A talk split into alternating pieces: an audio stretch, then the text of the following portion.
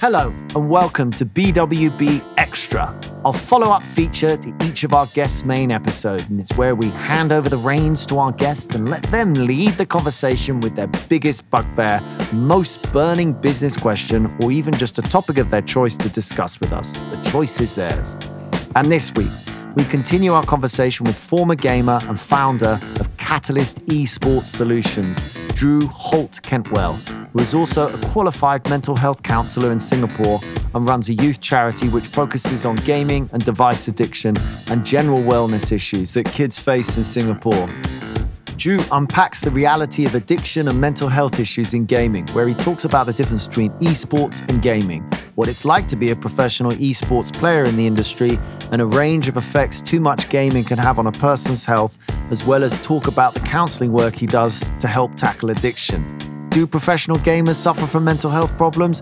Who should police gaming? Is it all bad or are there any benefits? It's all up for discussion. Welcome to Gaming and Addiction. I'm surprised how, how, old the target group almost is. I I would have thought you're in a space where you've got this sort of giant responsibility of sort of you know like the whole Twitter problem that you've got to be so sort of careful in marketing to these young people. I mean, how many people are under 18? Do you market to that segment? Is there, are there's games that must be popular in that world? Yeah, there are, and I think for us as a business and the companies we work with, consumer electronics brands typically don't market to such young people because they don't have the expendable income to buy that kind of stuff. So, but in general, the developers do market to those audiences quite aggressively. And it's actually become a serious problem because there is a gambling element, a really kind of dark and gray gambling sort of dynamic to esports where you can bet on matches. You can open loot boxes, which have sort of a randomization element to them. So people who are involved in these games who are under 18 are effectively exposed to gambling at a very young age with no oversight at all and no, you know, consumer or, um, you know, no, no trade companies or uh, associations to govern that. It's just basically companies trying to make uh, as much money as they can. So the fear is they get addicted to gambling at a young age, is it? That's the, the concern.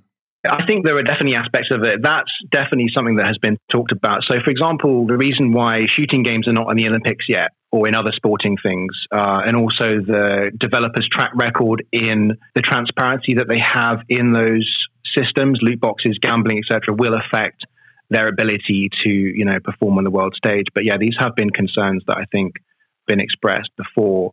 And certainly for me, you know, being very interested in in the mental health side of things is how much gaming is too much. You know, how much can we use gaming as um, a useful distraction, and, and, when does it become problematic as well? Do you have the answers on that, Drew?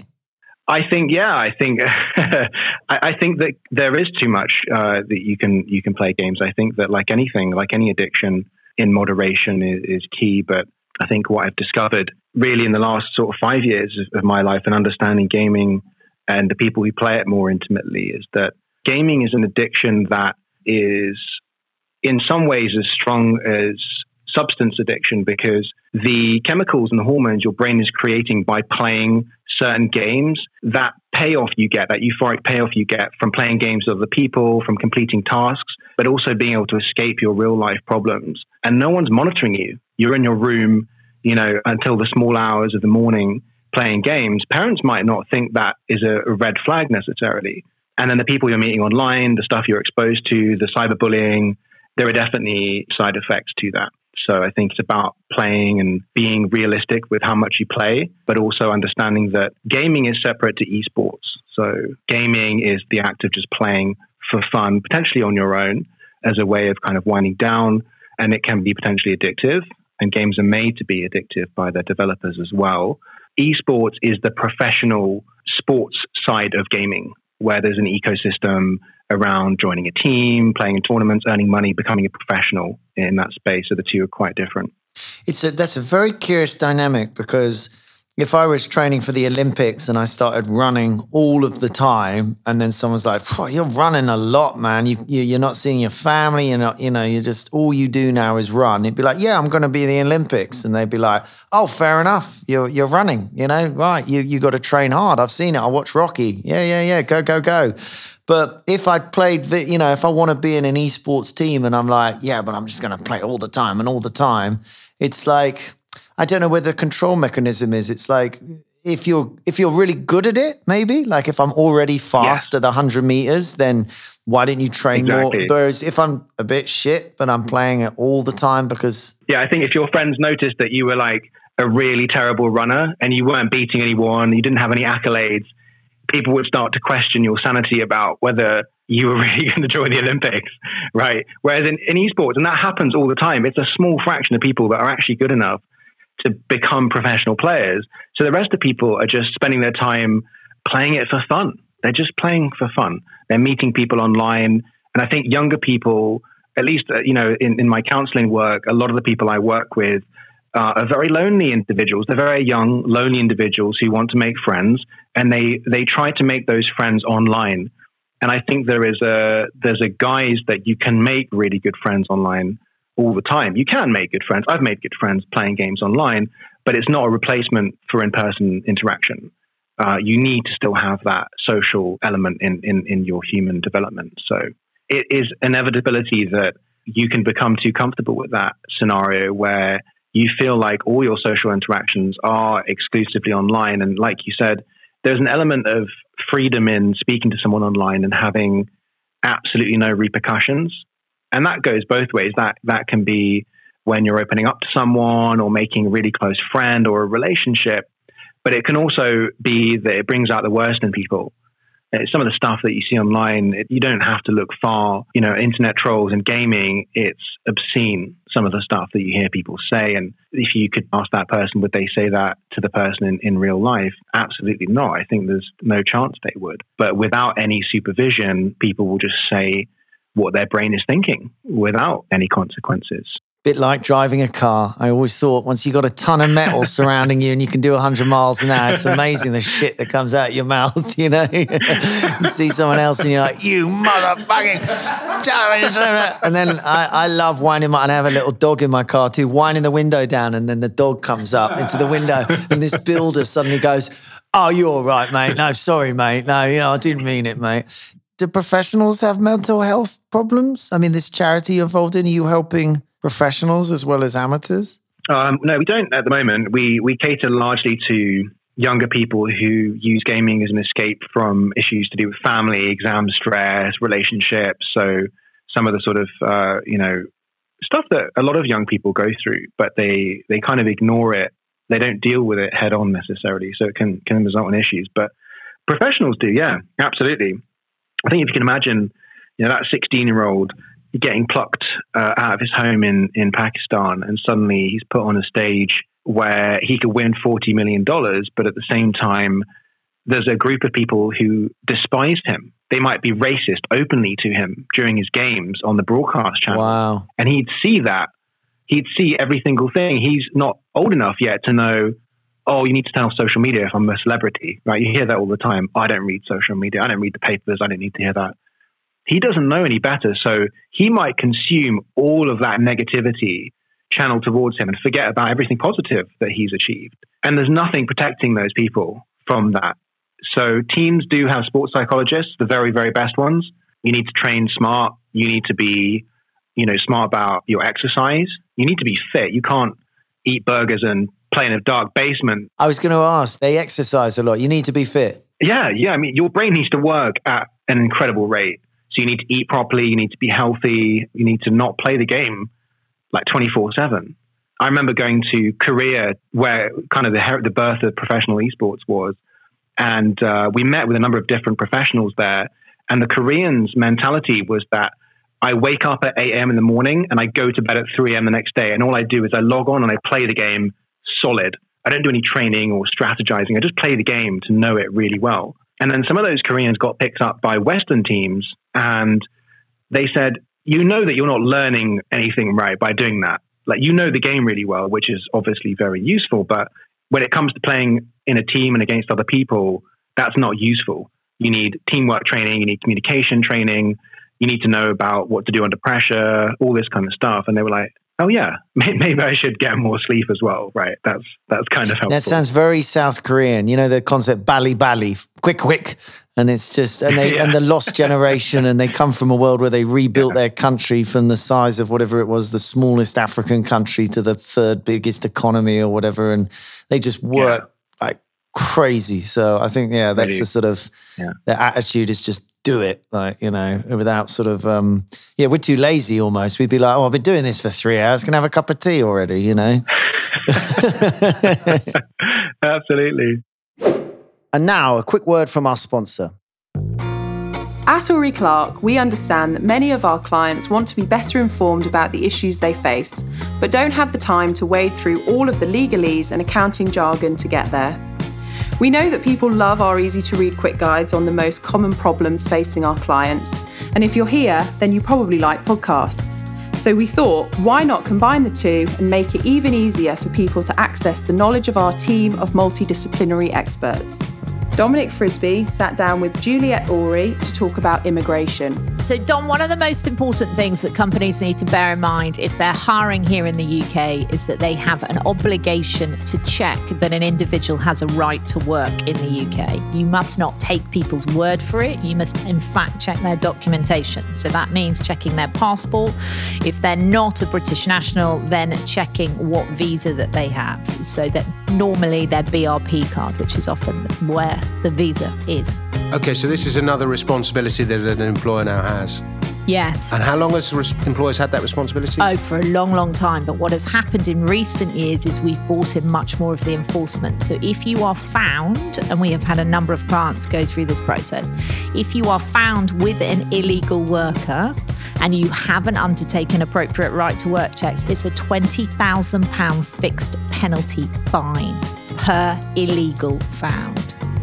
You can find our audio quick guides in the resource library at ouryclark.com or search for Oury Clark Quick Guides wherever you get your podcasts. And at this point, let me quickly remind you to give us a nice review on Apple Podcasts or follow us on Spotify so you'll never miss an episode. Now back to the chat. You said earlier in, in relation to gaming, I think it, it often obviously gets a bad press, at least the youths and you know what they're up to. But i know all my nieces and nephews it kept them alive and surviving through lockdown and all of that that to play with each other and to interact. I think there is a place for it no?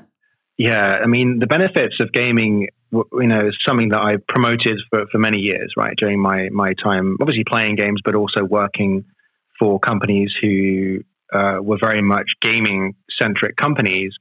And i think there are major benefits to the way in which you uh, communicate with other people, the way in which you use your quick reactions, and um, you know, just I think that the inherent skills needed to be good at games like that uh, require you to be a pretty intelligent person. I think there are a lot of skills you can learn from that. Social skills, uh, again, you know, I'm not too sure. I think there's some pros and cons there, but in terms of people that you know, games can be a great way to connect. Yeah, absolutely. I think there are a lot of you know fun party games. There are fun uh, like using a console, for example. Just having that casual connection with people through gaming is in, incredibly useful and, and can can bring great bonds to people. But do you have views on who should police it? Like if it is moderation, if it's children playing it, who's responsible? Like who should police that? Yeah, that's a great question. And I think this is one of the difficulties with gaming in that the access to them is very difficult to govern. I think some developers have found ways to limit people's time on games, but of course, they're very much invested in people playing as much as possible. So they might do reminders or automatic, you know, updates that you've been playing for a certain time. The individual is not necessarily going to regulate themselves enough, but I think some of the work that that I try to do and, and, and work on with youths is that it's not the only solution, is that there are other methods to either potentially dealing with your problems or finding other things outside or, you know, things that might appeal to your goals in life that might be better alternatives because gaming is the easy one, it's accessible, it's free. Um, but then obviously, parents need to be part of the conversation because For example, when I was growing up playing games, my parents had no idea what I was doing. I was literally in my room. I was going to say, did they did they police you? Were they, were they in there going, "What's going on on here?" Or they just let no, you carry I don't on? think my parents did. I think I think I, I would try and explain it to them and say every time I'm playing, I'm, I'm in a team though. You know, I'm I'm playing for money. I'm I'm going to a tournament, and, they, and it every time it's kind of like, okay, Well done, Drew. What did you want for dinner again? yeah, that's it. Uh, but they don't know the the potential pitfalls of the the fact that if you do that exclusively, you know, for ten years, and you don't get the proper education and the job, then yeah, you're potentially in, in very serious serious shit. So there needs to be an awareness on the on the side of parents because I've had parents coming to me um, who've asked, "My son really wants to be a professional gamer. Can you just speak to him? Can you see if he's good enough? Can you see if he can make it?" And I think parents need to know whether it's possible because there's all this, you know, this PR and this this excitement about becoming popular on YouTube and, and suddenly becoming a, an overnight millionaire, which sadly is very easy to do with NFTs and, and you know all kinds of other stuff. Wow. Um, and, and I think people make it sound that it's easy in, in, in esports, but parents need to be educated in some shape or form as well. I think, but it's a long, long road. It's um, you know, I always think like we always go around the problem wrong when they're like, "Oh, he's a drug addict." It's like, well, oh, he's like he's got some fucking shit, some mental health issues. You know, the drugs are just a symptom, and the gaming would be the same. You know, you're not happy in school, you're going through Yeah. a tough time, your parents are going through a divorce. You know, the gaming is the symptom, isn't it? You don't. Totally agree. I mean, it's it's probably not entirely true because you can get addicted and all of that, but within reason, if you've got a nice family and a nice life, you're unlikely to Yeah. just do it all the time. That's all you're going to do. It's escapism, as you say. So.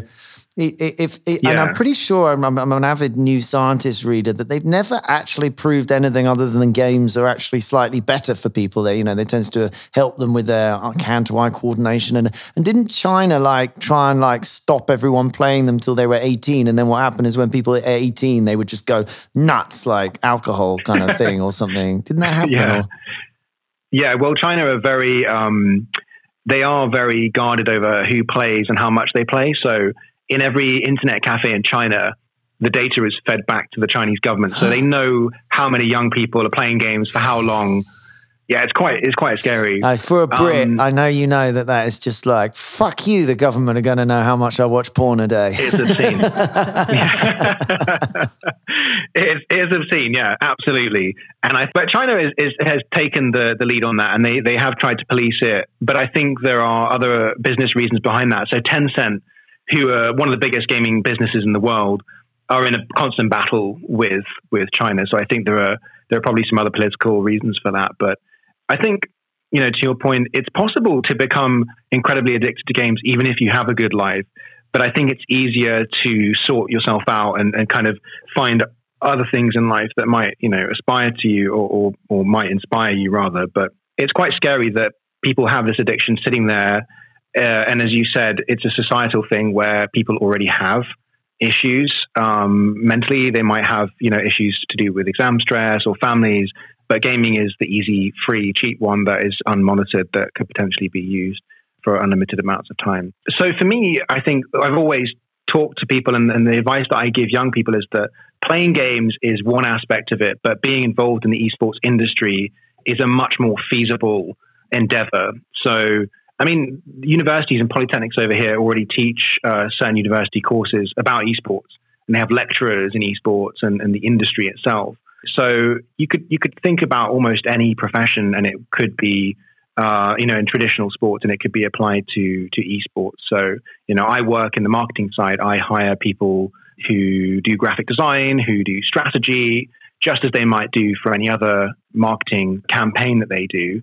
And then there are people who run the tournaments, for example. They might do the lighting, the filming, the editing, the sound on site, the people that run the teams, that find the talent. It, is really endless. And I think that is a very important aspect to it that you can be involved in games and interested in games, but you can still enjoy games and play them, but you know, try to have that that long term perspective of how you're going to to make it into a profession. I think that's ultimately what what saved me from becoming destitute and useless. That's a great point. You meet you meet young kids who want to do. Oh my! I had that. There's daughter of someone, uh, and she's on Twitch and stuff, saying, "Oh, all she cares about is video games." Mm-hmm. And that, that, sounds like I've said vaguely the right thing. And I was like, "Wow, it's a massive industry because I do the tax credits and stuff." I was like, "There's loads of jobs in that industry." Yeah, go and do it. You know, absolutely. Like, don't get lost on it. Yeah, Twitch is a particularly difficult one. I think that people, young people, have seen how easy it is to become famous overnight, but the amount of time and energy it takes to become a professional content creator is very difficult. There is a, a, a an amount of natural talent that you need to do that because you, you need to be charismatic to an extent. You need to be interesting to listen to. But you're right, is that there are so many opportunities outside of it um, that, that people could potentially look at. So raising awareness for that is really important. So there you have it. That was this week's episode of BWB Extra. Thank you to Drew Holt Kentwell for joining us. A big thank you to you, dear listener, and we'll be back with a new episode next week.